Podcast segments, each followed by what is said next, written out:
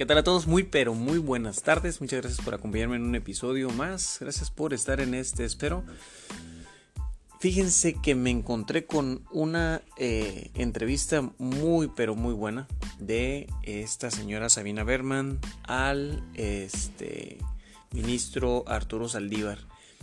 Y mucha de esta información a veces no se comparte, pero quiero, quiero compartirla con ustedes porque es importante entender muchas cosas que de repente se vivieron en otros sexenios y que no se trata de vivir en el pasado, pero sí no olvidar lo que hicieron estos nefastos en el pasado para no permitir en el presente que se siga pues cometiendo ¿no? estas atropelías, esta impunidad y la corrupción, que es un tema muy complejo y difícil de erradicar, pero que al final del día con la convicción y las virtudes de los nuevos servidores públicos que elijamos, pues son los que van a ir marcando la pauta para un cambio real.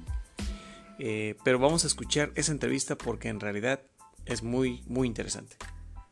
En un país donde 8 de cada 10 personas le tiene pavor a los jueces, donde de cada 10 presos no tienen sentencia y nominalmente son inocentes 6, donde el dicho en las cárceles solo hay pobres, es verdad. La pregunta no es si necesitamos una reforma del Poder Judicial. La pregunta es, ¿cuándo y cómo reformaremos por fin al Poder Judicial? Hoy lo hablamos con el juez supremo Arturo Saldívar. Bienvenidos a una conversación de largo aliento.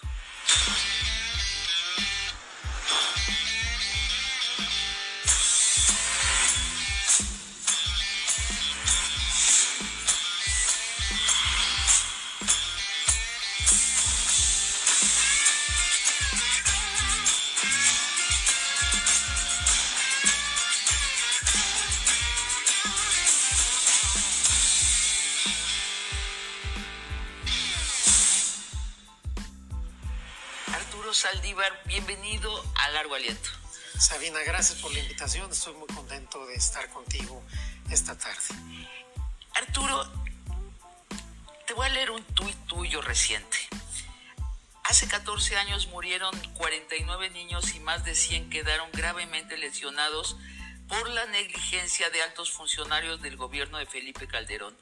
Desafortunadamente la Corte avaló la impunidad Solo tres de sus once integrantes votamos por señalar a los responsables. Eran tiempos de, pones comillas, independencia judicial. Arturo, das a entender que no hubo tal independencia judicial. ¿Qué tipo de presiones, de intimidaciones tuviste tú del gobierno de Felipe Calderón? Lo que pasa es que se ha tratado de generar una narrativa equivocada, de que en estos tiempos, sobre todo cuando yo fui presidente de la Corte, no hubo independencia judicial, cuando nuestras sentencias demuestran justo lo contrario, no solo las de la Corte, sino las de eh, todos los tribunales federales, un gran número de resoluciones han sido en contra del gobierno. Sí. Hasta antes de esta etapa, no había habido un solo caso de una política pública esencial a un gobierno que la Corte o el Poder Judicial lo hubiera declarado inconstitucional.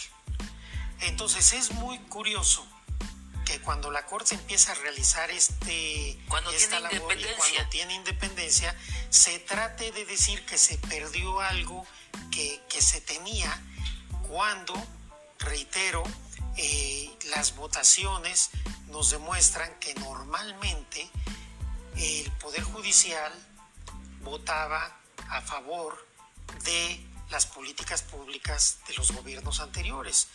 Y esto tiene una lógica. En un momento en donde hay una enorme transformación en el país, anteriormente el poder político, el poder económico, el poder mediático y el poder judicial estaban del mismo lado. Hoy que el poder político cambia, se cinde el poder económico, eh, y el poder mediático tiene otra lógica, entonces esta pluralidad y esta, digamos, este terremoto político que se da eh, en el país a partir de la elección de 2018, pues hace que las cosas cambien de manera muy importante, pero la independencia ahí está. Es decir, en esta sacudida lo que ha pasado es que se han separado los poderes por primera vez, el poder legislativo, el poder judicial y el ejecutivo. Exactamente, fundamentalmente el judicial y el, y el poder ejecutivo, porque se habla mucho del poder legislativo, pero a ver, es lógico, no solo en México, en cualquier país, que si un presidente tiene mayoría en el Congreso, porque se la dio la ciudadanía, aproveche la esa mayoría. Mal haría y sería muy absurdo que una mayoría legislativa esté votando en contra de sus propios intereses y del mandato que recibieron en las urnas. Pero en relación con el Poder Judicial, efectivamente, hoy hay una auténtica eh, separación eh, de poderes, una división de poderes, y el Poder Judicial ha venido actuando con mucha independencia. Y antes no, dices. Pues me preguntabas básicamente en el sexenio Felipe Calderón.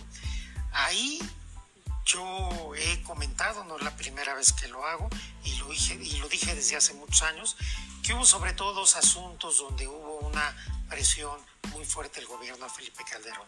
El primero, en el caso de la guardería ABC. Y en el caso de Florence Y en el caso de Florence Cassé, con diferente intensidad pero ahí la presión que hubo para la corte, para mí en lo personal, fue muy fuerte. O sea, a ti te vendieron tu casa, has dicho. Sí, entonces ahora que vengan a decir, a, presentarse como los paladines del Estado de Derecho, quienes realmente eran el crimen institucionalizado. O sea, estás hablando del sexenio de Felipe sí, Calderón. estoy hablando de ese sexenio. Me parece eh, patético, me parece una hipocresía porque realmente eh, no había ese, ese respeto.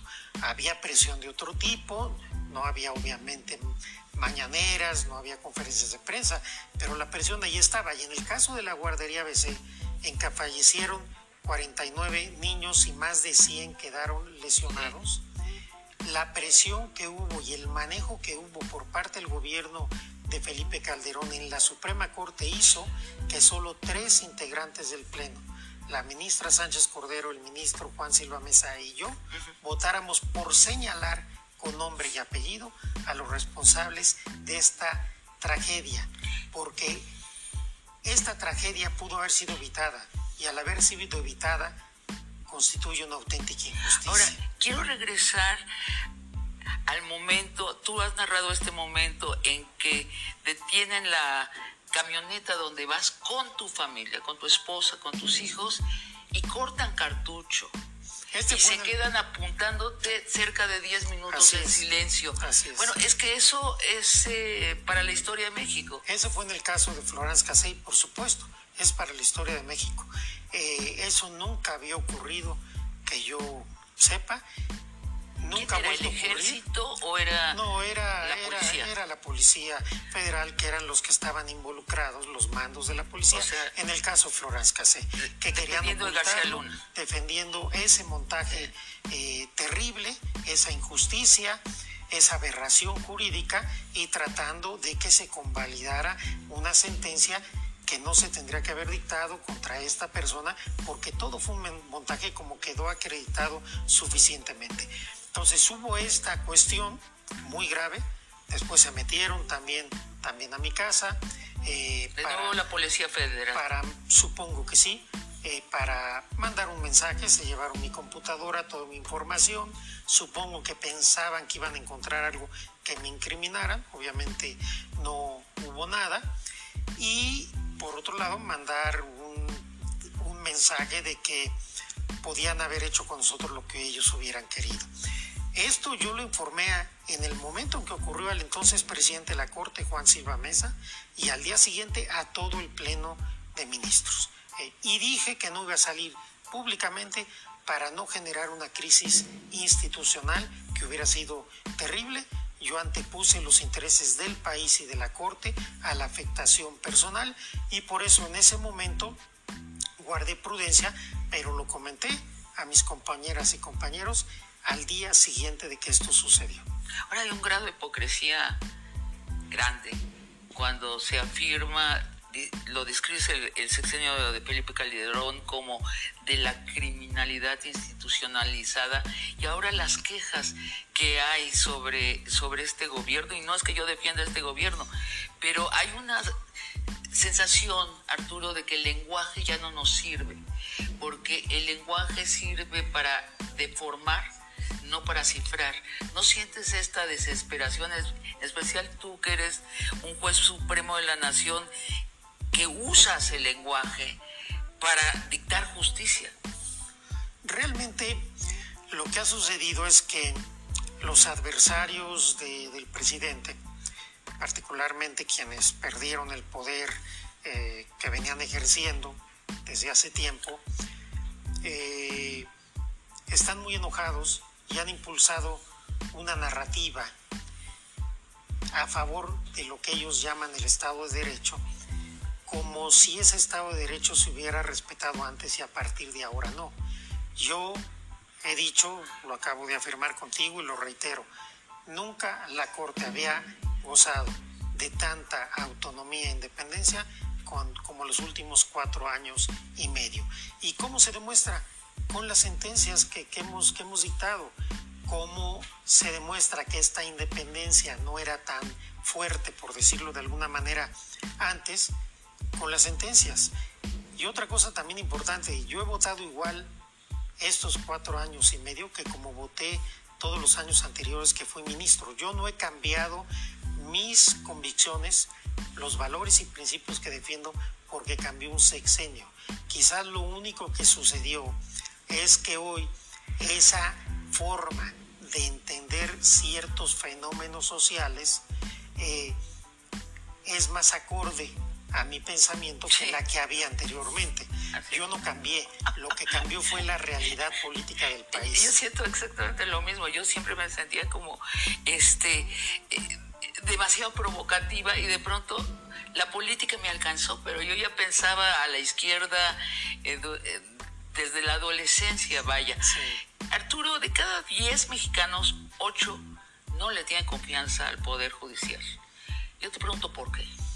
Mira, aquí hay que decir varias cosas. Primero, hace cuatro años, poco más de cuatro años, cuando yo llego a la presidencia de la Corte, la verdad veníamos de un proceso electoral en donde todas las instituciones habían sido reprobadas por la ciudadanía. Había un hartazgo social sobre una clase política y sobre el manejo institucional. Lo que yo hice cuando llego a la presidencia de la Corte es primero convocar una autocrítica aceptar lo que estábamos mal, reconocerlo y después iniciar una profunda reforma judicial que nosotros mismos encabezamos con el apoyo del presidente López Obrador y de la mayoría de las fuerzas políticas representadas en el Congreso de la Unión. Y logramos avanzar muchísimo y generar cambios paradigmáticos en el Poder Judicial Federal. De acuerdo a las encuestas del economista, yo recibí el Poder Judicial, la Corte en específico, con un 63% de negativos y la entregué con un 63% de positivos. ¿Qué cambiaste? Si nos lo puedes ser cambiamos muchas cosas. Primero, combate a la corrupción, al nepotismo, impulsar la igualdad de género, toda una política de igualdad de género que llevó a que el Poder Judicial Federal recibiera en la cumbre de las Américas el primer premio interamericano a las mejores prácticas para el liderazgo de mujeres. Aumentamos de 24% a 40% el número de juezas federales. Nunca en la historia del Poder Judicial se habían nombrado tantas juezas como en estos cuatro años. Las juezas que nombramos son más que las que se habían nombrado en toda la historia del Poder Judicial. Eh, hicimos todo el Poder Judicial una política de juzgar y, resolver y actuar con perspectiva de género. Combatimos el acoso sexual y la violencia de género, que eran una cultura en el Poder Judicial. Lanzamos las licencias de paternidad por tres meses para todos los trabajadores del Poder Judicial Federal para igualarlo a la mujer, romper estereotipos, etcétera, y igualar la cancha. Ampliamos las licencias de maternidad y en términos generales dimos un impulso inédito a la igualdad de género y ya estamos muy cerca de la paridad.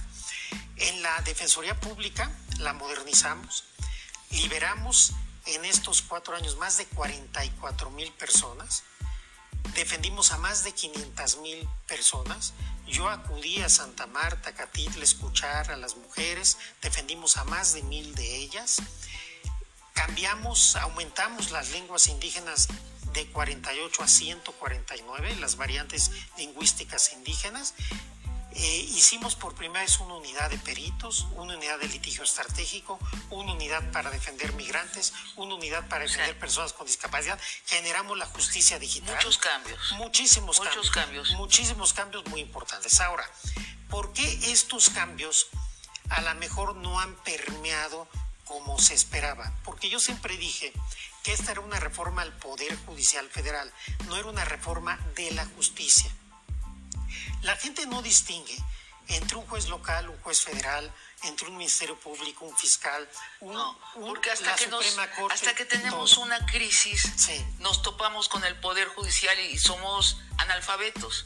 Exacto, y hay que reconocer que casi la totalidad de las personas, sin importar su nivel socioeconómico, que se enfrentan por primera vez a la justicia, tienen una experiencia desagradable. Consecuentemente, como la gente no distingue entre los diferentes tipos de jueces, incluso de fiscales, de ministerios públicos y de policías, pues todo lo que pasa en el tema de la justicia afecta al Poder Judicial Federal. A pesar de que el Poder Judicial Federal tiene un nivel profesional, técnico, y ético muy superior al de la mayoría de los tribunales de los estados. ¿Qué se tiene que reformar para que los mexicanos no sintamos miedo de los jueces? Y yo, déjame darte otro dicho muy mexicano. En las cárceles mexicanas solo hay pobres o pentontos. Esto lo dice todo mundo en el pueblo, porque es verdad, porque está llenas las cárceles mexicanas de pobres. Eh, ¿Qué hacemos para que no sea un derecho de élite? La justicia. Esto que dices lamentablemente es cierto. Yo lo he dicho muchas veces. Las cárceles mexicanas están llenas de pobres cuyo único delito ha sido la pobreza. En muchas ocasiones en México se combate la pobreza, no la delincuencia. Instituciones como la prisión preventiva oficiosa pues generan que se llene de las cárceles de personas que no se le han demostrado su culpabilidad. Hay cuatro de cada diez eh, personas presas, no sabemos si son inocentes, no tienen sentencia. Exacto, eso es terrible, yo me he pronunciado en contra de eso públicamente, incluso en el Pleno de la Corte y en la primera sala eh, de la Corte. ¿Qué tendríamos que hacer para cambiar esto? Yo creo que tendríamos que hacer una gran reforma de la justicia, una gran reflexión, no solo a nivel federal, a nivel nacional, para cambiar muchas, muchas cosas. Arturo, te detengo allí, vámonos a un corte y volvemos precisamente para hablar qué tenemos que conversar entre nosotros los mexicanos, por dónde va la reforma que necesitamos del Poder Judicial.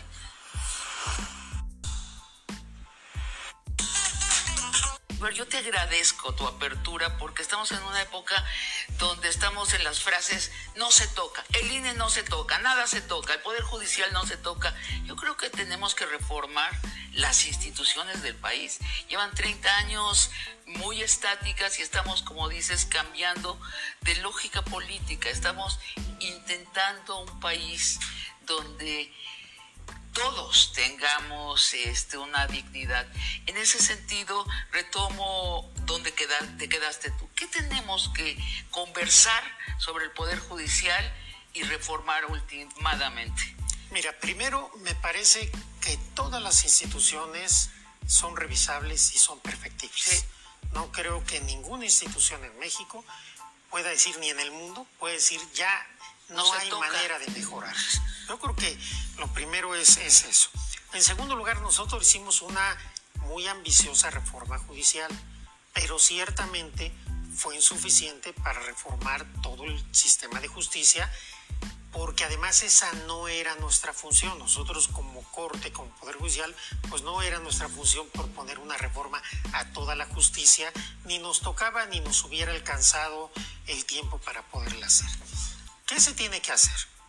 Primero, en el Poder Judicial Federal propiamente.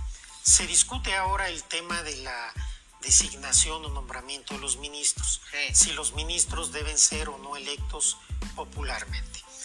Yo he manifestado ya en varias ocasiones que quizás no es el método más adecuado tratándose de jueces y juezas constitucionales.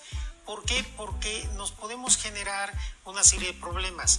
Lo que se debe buscar cuando se integra un tribunal constitucional son perfiles adecuados, de juristas serios, comprometidos, honorables, con un nivel académico y de conocimiento del derecho constitucional, de la interpretación constitucional muy serio, que sean independientes de los poderes políticos y los poderes fácticos, etc.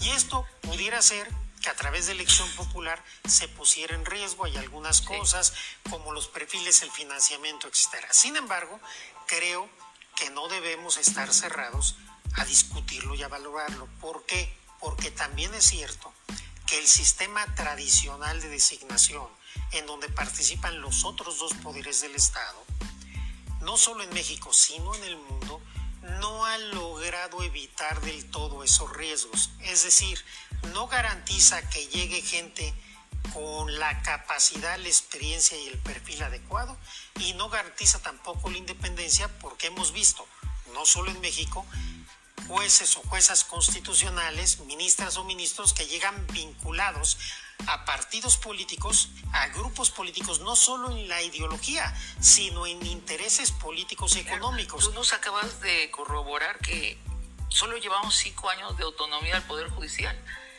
Sí, de autonomía plena, digamos, de, independencia realmente importante. Entonces, eso creo que sí, que es relevante, es decir, no entrar en un debate de descalificaciones, sino decir, es mi caso, yo en principio no me parece, no estoy muy de acuerdo, no me convence la elección popular, pero veo que el sistema tradicional tampoco ha solucionado los problemas que quienes se oponen a la elección popular eh, piensan que se van a evitar. Entonces, lo que yo pensaría en este tema es que tenemos que abrir un debate serio, desapasionado, para buscar cuáles son las mejores opciones. En el mismo sentido, el presidente Obrador, en, la reforma que ha de enviar al Congreso para reformar el Poder Judicial, eh, habla de bajarles los salarios, bajarles los privilegios, quitarles los iPads, quitarles que ya no les paguemos sus tintorerías, sus cenas. ¿Sabes? Yo con toda sinceridad siento banal eso. Siento, a mí me si les pagan las tintorerías a los Juegos Supremos de la Nación, qué bueno por ellos. Creo que ese no es el problema y creo que banaliza el tema. ¿Cuál es tu postura? Yo, coincido. Primero no nos pagan la tintorería, pero, pero me parece que tenemos que ver el tema conceptualmente. Es decir, ¿qué sistema de designación de ministras o ministras debemos seguir? Si es el que tenemos ahora, creo que se debe perfeccionar. Aún el que tenemos se tiene que perfeccionar. Entonces ese debate se debe dar. Pero aún ahí, creo que de todas maneras falta la reforma a la justicia. Tendríamos que, lo he dicho muchas veces, que hacer una gran reforma a la justicia local. ¿Cómo, cómo es eso? Mira, donde tenemos mayores problemas en la justicia, porque ahí se ven el 70% de los asuntos, es en la justicia local la mayoría de los asuntos que afectan a la gente eh, en la calle, la gente que no tiene recursos, son, son locales. Ahí son los asuntos familiares, los asuntos civiles, los asuntos de delitos locales, los homicidios, las violaciones, etcétera.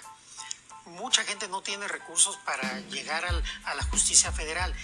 Y ahí en los poderes judiciales de los estados y en las fiscalías de los estados, de las entidades federativas, creo que es el mayor problema.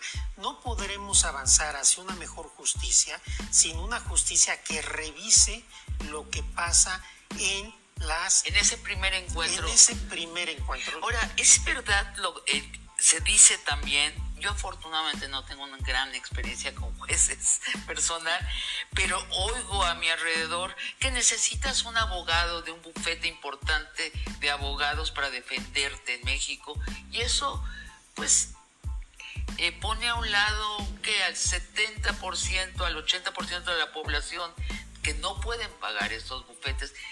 Eh, primero te pregunto, ¿es el lugar común si es verídico? Tenemos una justicia elitista sin duda.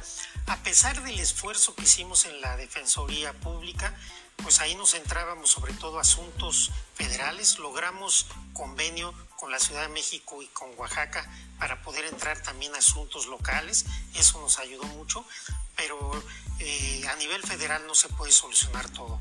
Requerimos una, una gran reforma local, tribunales, institutos de la Defensoría, fiscalías, etcétera. Que sea gratuito, ¿no? No, claro Que, que, que te, pero que no, a ver, es que todas las entidades federativas tienen defensorías públicas. Sí. Pero tenemos defensores que no tienen el nivel que se requiere, o tienen demasiado trabajo, o están comprometidos para otras cosas, o no ganan lo suficiente. Requerimos defensores y defensoras públicos de excelencia como lo logramos a nivel federal. Oye Arturo, o que, te, o que le dicen a un campesino, ¿sabes qué? Júntate 10 mil pesos y te lo arreglo. Eso, eso hay muchísimo. Hay mucha extorsión a la gente pobre, no les arregla nada, lo roban. Pero otra cosa importante, en esta ecuación siempre se nos olvidan los abogados y abogadas. se requiere también una reforma al ejercicio de la profesión para tener un nivel ético y profesional mayor en los abogados. Y una cosa indispensable para mí es que se establezca la obligación de las y los abogados de llevar asuntos pro bono. Que los abogados que ganan mucho dinero, que los despachos que facturan mucho dinero, tengan la obligación de dedicar un determinado tipo de asuntos a defender gente pobre sin cobrar y con la misma calidad que defienden a sus clientes que tienen recursos. ¿Tú dirías que el elitismo está estructurado en las formas en que ahora funciona el Poder eh, Judicial? El elitismo está estructurado en las formas en que funciona el país. Y el Poder Judicial es parte del país y, ser, y esos estereotipos se repiten. No necesariamente que haya responsabilidad de los poderes judiciales, el problema es mucho mucho más complejo, pero todo el fenómeno de la justicia en México sí es una justicia injusta, que castiga la pobreza, que da ventaja a la gente de recursos y esto en muchos países existe, es decir, lograr una justicia equitativa entre gente de recursos no, no es tan fácil. No, es un grado de civilización superior. Pero tenemos que, que, primero, ser claros de que eso existe. Sí. Tratar de ponernos de acuerdo en qué medidas tomar y avanzar para tratar de empezar a revertir esto, porque esa injusticia social que está ahí no podemos seguir tolerándola como mexicanas y como mexicanos. A mí me duele mucho el dolor de la gente pobre, de los inocentes que están en la cárcel, sobre todo de las mujeres, porque las mujeres sufren más en la cárcel, normalmente las abandonan eh, sus parejas, sus familias, las violan, abusan de ellas. Es terrible el drama de las mujeres en prisión. Y debería trascender la división de izquierda y, de, y derecha, ¿no te parece? Yo creo que esto es algo que nos debe interesar a todos. Esto no es de izquierda ni derecha, ni mucho menos es de partidos. Esto es algo que debe interesarnos a todos como país, tener un mejor país, trascender la división, ponernos de acuerdo en lo esencial y avanzar. Entonces nos hace un flaco favor esta defensa del Poder Judicial no se toca tenemos que, como decías bien, tenemos que reformar al país si queremos pasar a otro nivel civilizatorio en México. Sí, es que esta polarización donde se busca que el Poder Judicial sea un opositor al gobierno, me parece que no ayuda. Eh, parte de la versión que me tienen ciertos grupos es porque yo no permití que la Corte y el Poder Judicial se constituyeran en opositor al gobierno. Eso no nos toca. Y es muy peligroso empujar al Poder Judicial. También te presionaron en el otro sentido, que te declararas parte de la 4T y amigo del presidente. También lo intentaron del otro lado. Sí, pero la verdad creo que se logró el equilibrio, teniendo una relación cordial, amable, incluso afectuosa con el presidente, pero siempre con mucho respeto a la esfera de cada quien. Tú has votado en contra de cosas que ha enviado, iniciativas que ha enviado y has votado también en pro. Exactamente, se, eh, se dice de manera muy graciosa, es que Saldívar ha votado todo lo que manda el presidente, eso no es cierto. No es cierto. Si ven mis votaciones no es así y yo creo que tan malo es. Oye Arturo, te lo escriben intelectuales del Colegio de México, sí. del, sí, de, vi una conversación que tuviste con, voy a omitir el nombre, cuando le dijiste, lo que hace usted no es análisis, es propaganda. Por supuesto. Y yo creo que esa es la gran infección al intelecto estos seis, cinco años que llevamos de izquierda. Exactamente, y además otra cosa, mienten reiteradamente. Por ejemplo, esa cuestión de que yo eh, guardé los asuntos en un cajón para que nos vieran. Es falso, lo dije muchas veces, no había proyectos y si no había proyectos el presidente de la Corte no los podía alistar. Lo siguen diciendo, saben que es mentira, pero como su tema es propaganda, es descalificación, tienen una tienen una, un objetivo político y mira, se vale y se entiende. Lo que creo que no es válido y no es ético es que quienes se disfrazan de académicos sirvan como instrumento político de descalificaciones. Si tú eres académico y dices que eres académico y escribes como académico, tienes que tratar de ser objetivo. Si no, es, esto no lo estoy escribiendo en mi carácter de académico, pero ponen ahí las instituciones académicas y eso, cuando te das cuenta que son normalmente estudios y tweets, bueno, estudios, artículos, tweets, donde lo único que hacen es descalificar, insultar, donde hacen propaganda sin razones y donde mienten impunemente. Y esto no ha ayudado porque esta cuestión de eh, la corte no se toca o la corte tiene que ser la que se oponga a todo al presidente no ayuda porque es mejor ver las cosas con objetividad, ser autocríticos, saber hacia dónde debemos avanzar. Si apostamos por las instituciones, creo que la mejor forma de apostar por ellas es entender sus deficiencias y tratar de mejorarlas, porque si no, los errores, los defectos, las imperfecciones, la insatisfacción social sigue ahí y se incrementa.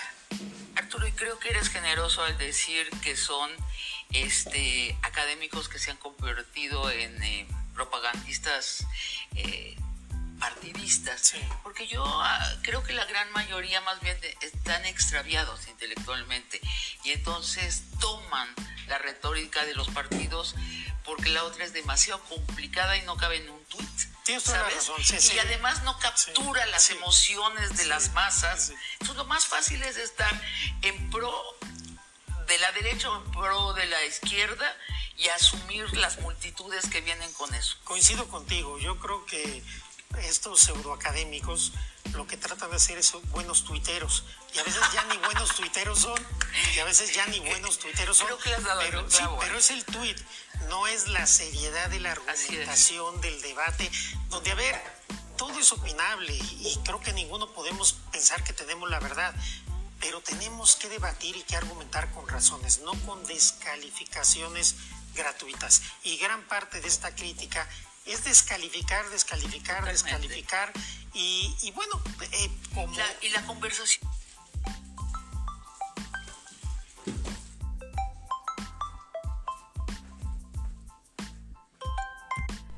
En la conversación pública todos entendemos otra faceta de un asunto que no habíamos visto. Es mentira que sepamos de antemano todo. Para eso sirve la conversación pública. Y fíjate, eh, por supuesto, coincido contigo. Y hay otra cosa peculiar. Este grupo, muy crítico, se siente poseedor del contenido único de la Constitución. Entonces ellos ya dijeron que es la Constitución. Y si tú no como ellos ya dijeron, entonces eres un vendido, un arrastrado, todos los adjetivos que puedan decir. Cuando ni conocen el caso, no escucharon tus argumentos, no los analizan, no los rebaten, simplemente te descalifican como si fuera partido de fútbol. Yo le voy a un equipo, todo el otro votaste con ese partido estás descalificado. Y del otro lado, ah, votaste a favor del concepto que yo como poseedor de la Constitución digo, entonces te aplaudo, eres héroe, eres heroína, este, te vamos a poner un estado. Hasta que me falles y, Exactamente. y, no seas ortodoxo eh, tu izquierda o tu derecha. Exactamente. Eh, Arturo, ¿y qué tanto goza de popularidad entre los jueces supremos la idea de que hay que reformar al Poder Judicial. Yo me, lo, yo me pregunto si no los más indicados para emprender esta gesta histórica son ustedes, que conocen al Poder Judicial y tienen, están en la punta de ese poder. Yo creo que así debería de ser. Yo por eso hice el impulso que a mí me tocaba y empecé por una autocrítica. Pero la verdad hay que decirlo, en el Poder Judicial hay poca autocrítica. Hay muy poca autocrítica y normalmente eh, pues lo que se trata es de, se piensa que la autocrítica pone en riesgo a la institución y yo creo que al contrario, la fortalece. Creo que la autocomplacencia nunca es buena, menos en un momento político y social como el que estamos viviendo. Si mañana tú presentarás la iniciativa, no sé siquiera si es posible, pero déjame pasar esta, esta posibilidad. Eh, tú presentarás la posibilidad de una reforma del Poder Judicial ante tus compañeros de la Suprema Corte de Justicia de la Nación, ¿sería aprobada o no? Mira, yo ya presenté la que a mí me tocaba claro, pero presidente de la Corte. Yo grande que, que, Es que yo creo que ahora esta gran reforma debe salir de, de todas las fuerzas políticas, de un diálogo constructivo entre todas y todos los mexicanos. Obviamente tendrá que haber alguien que, la, que sea la líder o el líder de, del proyecto. Creo que en este momento ya no le toca a la Corte, pero sí me parece que es importante y necesario avanzar hacia una reforma de la justicia. ¿Podría ser tú? No, yo en este momento ya no podrías. ya, mira, no tenemos derecho a iniciativa, pero ya tampoco me tocaría a mí construir este proyecto. Creo que le toca más bien a quienes van a llegar en el siguiente proceso legislativo, eh, perdón, electoral, y ojalá durante estos meses pues se pueda ir construyendo un debate eh, serio sobre los pros y los contras, no descalificar cada propuesta, sino analizarla y tratar de ir avanzando porque la gente, el pueblo, ya no soporta tanta injusticia. Eh, nos debe mover y conmover lo que está pasando en el país. No podemos seguir nosotros mirándonos al ombligo o viendo hacia otro lado como si no hubiera tanto dolor y sufrimiento. ¿Crees que estamos al borde de una crisis o el pueblo ha soportado ¿Cuántos años llevamos de injusticia social en México? Pues tan, tan larga como la existencia del país. Bueno, el, pueblo, el pueblo ya dio un mensaje muy claro en 10 años. En 2018. Sí. Que las cosas tenían que cambiar. Sí. Que había que hacer una auténtica transformación de todas las instituciones. Yo creo que eso fue muy, pero muy importante. Entonces, me parece que dentro de esa lógica tenemos que tomarnos en serio el tema de la justicia, porque si no nos tomamos en serio el tema eh, de la justicia, pues creo que la reacción del pueblo en relación con sus operadores de justicia eh, puede generar, sí, eh, problemas de mucho tipo, pero además algo que es importantísimo. cuando un pueblo pierde la, espera, pierde la confianza en su justicia, pierde la esperanza y no podemos tener un pueblo sin esperanza. Yo creo que la parte de la función que tenemos todos los jueces y las juezas y todos los operadores jurídicos es eh, hacerle ver a la gente, al pueblo, que se puede luchar por sus derechos, que hay quien defiende sus derechos y que lo sientan en, en, sus casos particulares, en su vida personal. Hay mucho que se ha avanzado gracias a los criterios de la Corte pero la gente no lo sabe.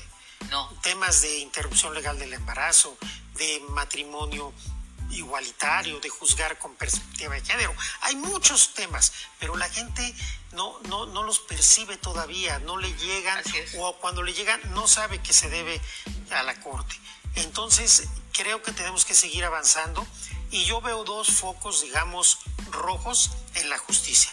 La justicia penal y la justicia familiar la manera como se despoja y se abusa de las mujeres con la violencia vicaria, quitándoles sus hijos, usando a los hijos y a las hijas como instrumento para lastimarlas, la corrupción que hay en muchos tribunales cuando el esposo o el padre tiene poder económico o político, es indignante. Tenemos que avanzar en la justicia penal y en la justicia familiar. Arturo, te pido que hagamos una pausa en el, en el último segmento. Te propongo que nos ilumines sobre ciertos dictámenes recientes de la Suprema Corte de Justicia que han sido muy polémicos. Vamos a un corte y regresamos. Gracias. ¿Cuándo vamos a tener... Arturo, ¿quieres ser presidente de México? No, yo no estoy en, ese, en esa competencia. Yo quiero terminar mi periodo de ministro de la Corte y si hay la posibilidad de colaborar con mi país en alguna otra responsabilidad donde crea que puedo aportar, eh, lo pensaré y desde luego que estoy abierto. ¿Cuándo termina tu periodo? Mi periodo termina en noviembre de 2024. Bueno, Arturo, muchos pensamos que Gertz Manero no está haciendo su trabajo como procurador de la República. Eh,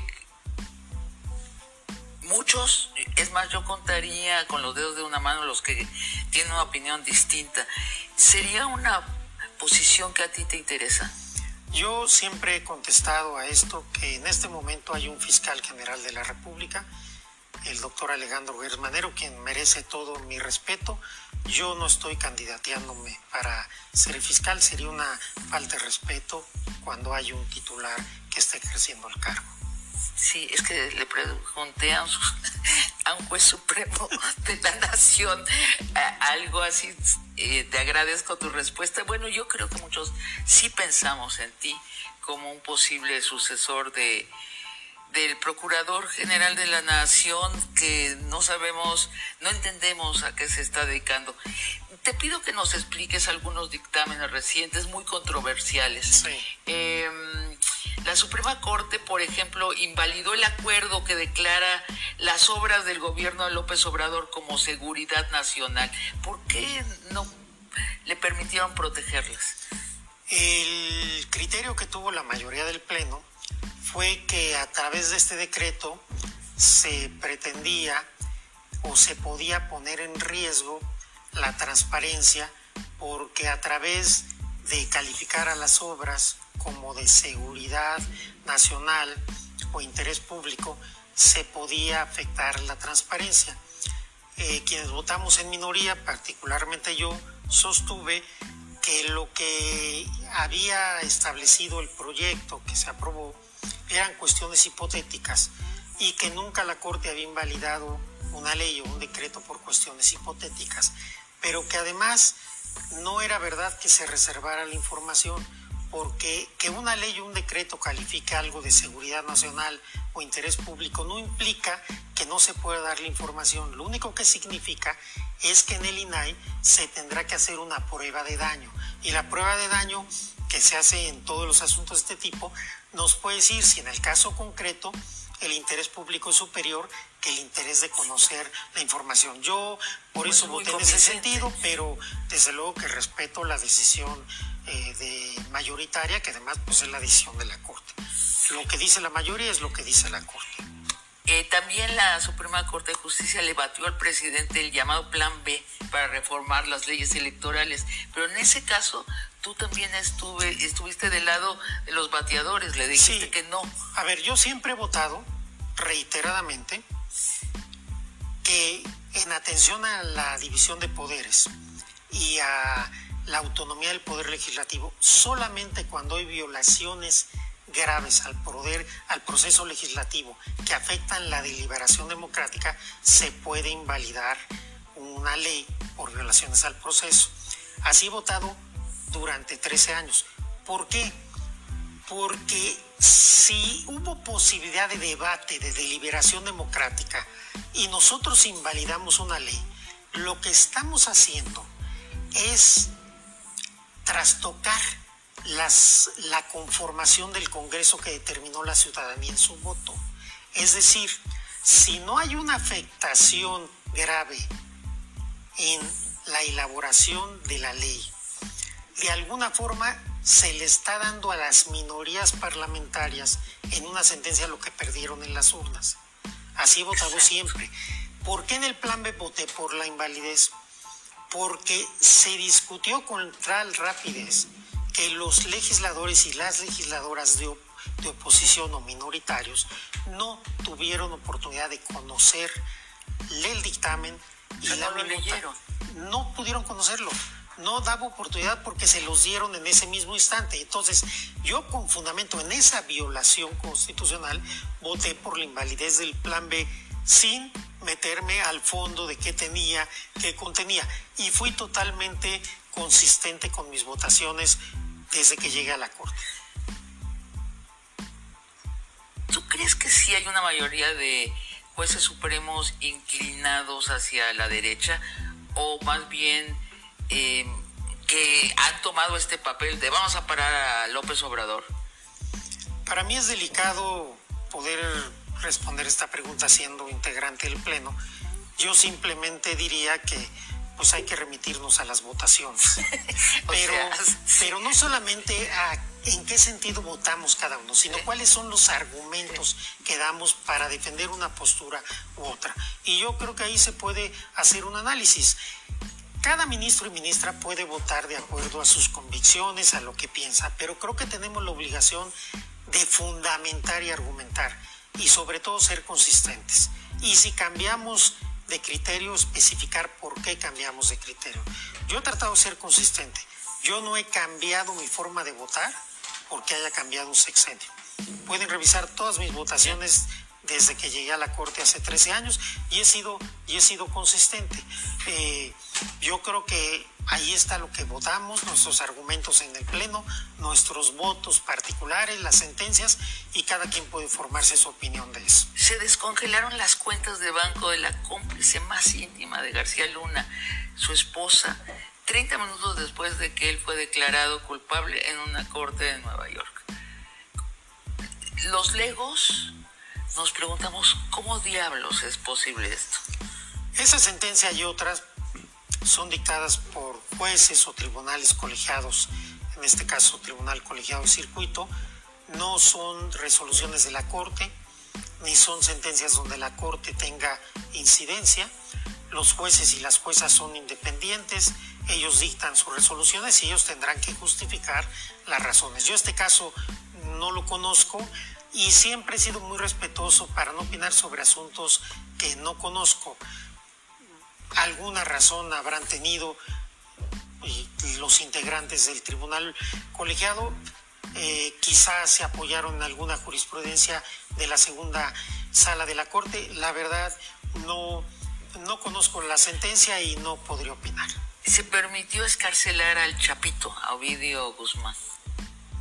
Todas, reitero, todas estas sentencias son responsabilidad de jueces, juezas, magistrados y magistradas. O sea que no dependen de la Suprema. no dependen de la Corte. Te digo, te digo la última, porque es, es este tipo de, de noticias que a los legos nos deja perplejos y decimos, es que el Poder Judicial trabaja, pero para las élites más pequeñas y más ricas de este país, no importa si son narcos, nos, nos daña mucho la fe en la justicia. Te digo la última. Emilio Lozoya está por salir de la cárcel gracias a un dictamen de la Suprema Corte de Justicia, ¿es así? No lo sé, yo no he votado ningún tema relacionado con él, pero ahí en este tipo de asuntos también hay que ver que muchas veces son acuerdos reparatorios o alguna cuestión de este tipo que se hace entre la fiscalía, eh, la persona que está sometida a proceso, y a veces a los jueces solamente les toca avalar si es que estos acuerdos son conformes o no a lo que marcan las leyes. pero raramente tenemos dictámenes que podemos salir a las calles a celebrar. Yo creo que el Poder Judicial a lo largo de todos los días, porque llega a la, a la Corte, bueno, el Poder Judicial Federal llegan al año un millón y medio de asuntos. Yo estoy convencido que la mayoría de las personas juzgadoras del Poder Judicial no solo son honestas, sino son trabajadoras, son dedicadas, son serias. Y yo creo que hay muchas, muchas, muchísimas sentencias que se dictan todos los días eh, que resisten un análisis desde cualquier punto de vista, pero no son mediáticas. Entonces, por eso muchas veces no se conoce. tal vez los medios tenemos parte de la culpa de que sean tan desesperanzadoras las noticias sobre o no, quizás también, Quizás también nosotros tenemos la culpa de no haber sido capaces de, de comunicar adecuadamente lo que estamos haciendo bien. Terminemos con uno de nuestros temas del primer bloque. ¿Cuándo vamos a tener un poder judicial que imparta justicia? Sin mirar el color de la piel de las personas, el género, eh, la orientación sexual, el tamaño de tu cartera, tus relaciones de poder. Estamos hablando de un futuro lejano o posible y próximo. Yo lo contestaría en, dos formas. Primero, por lo que hace al Poder Judicial Federal, yo creo que ese es el compromiso, en eso estamos.